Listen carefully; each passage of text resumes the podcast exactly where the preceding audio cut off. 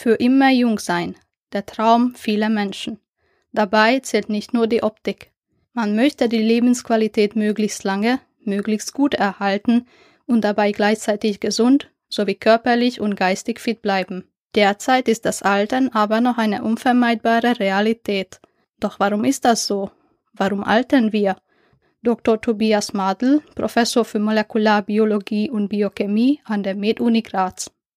Über lange Zeit hat man gedacht, dass das mit der Ernährung äh, einiges zu tun hat. Jetzt in den letzten Jahren hat sich eigentlich ähm, dahin jetzt festgelegt, dass die Hauptursachen für die Alterung eine Anhäufung von äh, genetischen Schäden sind, die über die Zeit entstehen. Es ist sowas wie ein biologisches ähm, Rauschen, das sich immer mehr und mehr anhäuft, wo man gedacht hat, man kann eigentlich nichts äh, dagegen tun. Mit der Entstehung von DNA-Schäden kommen mehr und mehr Zellen in einen sogenannten seneszenten Zustand. Das ist ein mehr oder weniger kranker, inaktiver Zustand, in dem sie durch frische, neue Zellen nicht ersetzt werden.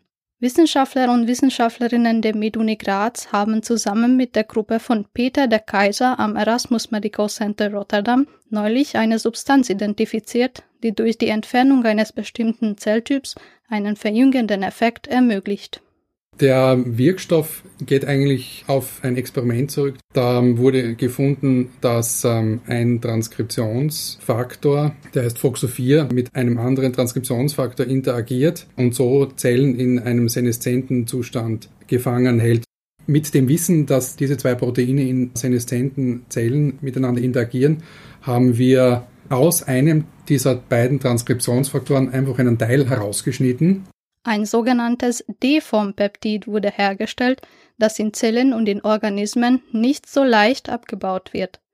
Im Gegensatz zu anderen Wirkstoffen wurde dieser aus einem Protein abgeleitet. Über erste Erfolge des Wirkstoffs, der von der Gruppe von Peter der Kaiser im Mausmodell getestet wurde, berichtet Madel. Es gibt verschiedene Mausmodelle, die Alterung zeigen. Also es gibt ein Mausmodell, da wird ein Faktor genetisch modifiziert und das führt dann dazu, dass die Maus schneller altert. Und wir haben dann diesen Wirkstoff der Maus gegeben, indiziert und haben gesehen, dass äh, auch in der Maus alle seneszenten Zellen, also alle gealterten Zellen quasi entfernt werden. Und die Maus hat dann nach Zugabe des Medikaments wieder äh, Fell bekommen. Sie hat sich wieder mehr bewegt. Also das war ein, ein Riesenunterschied an derselben Maus. Es gibt schon jetzt mehrere interessante Anwendungsmöglichkeiten, nicht nur im Prozess gegen die Alterung, sondern auch in der Behandlung von Nebenwirkungen in der Krebstherapie. Aber es ist noch ein langer Weg, bis der Wirkstoff auch an Menschen erfolgreich angewendet werden kann. Über die konkreten Ziele für die Zukunft sagt Tobias Madel.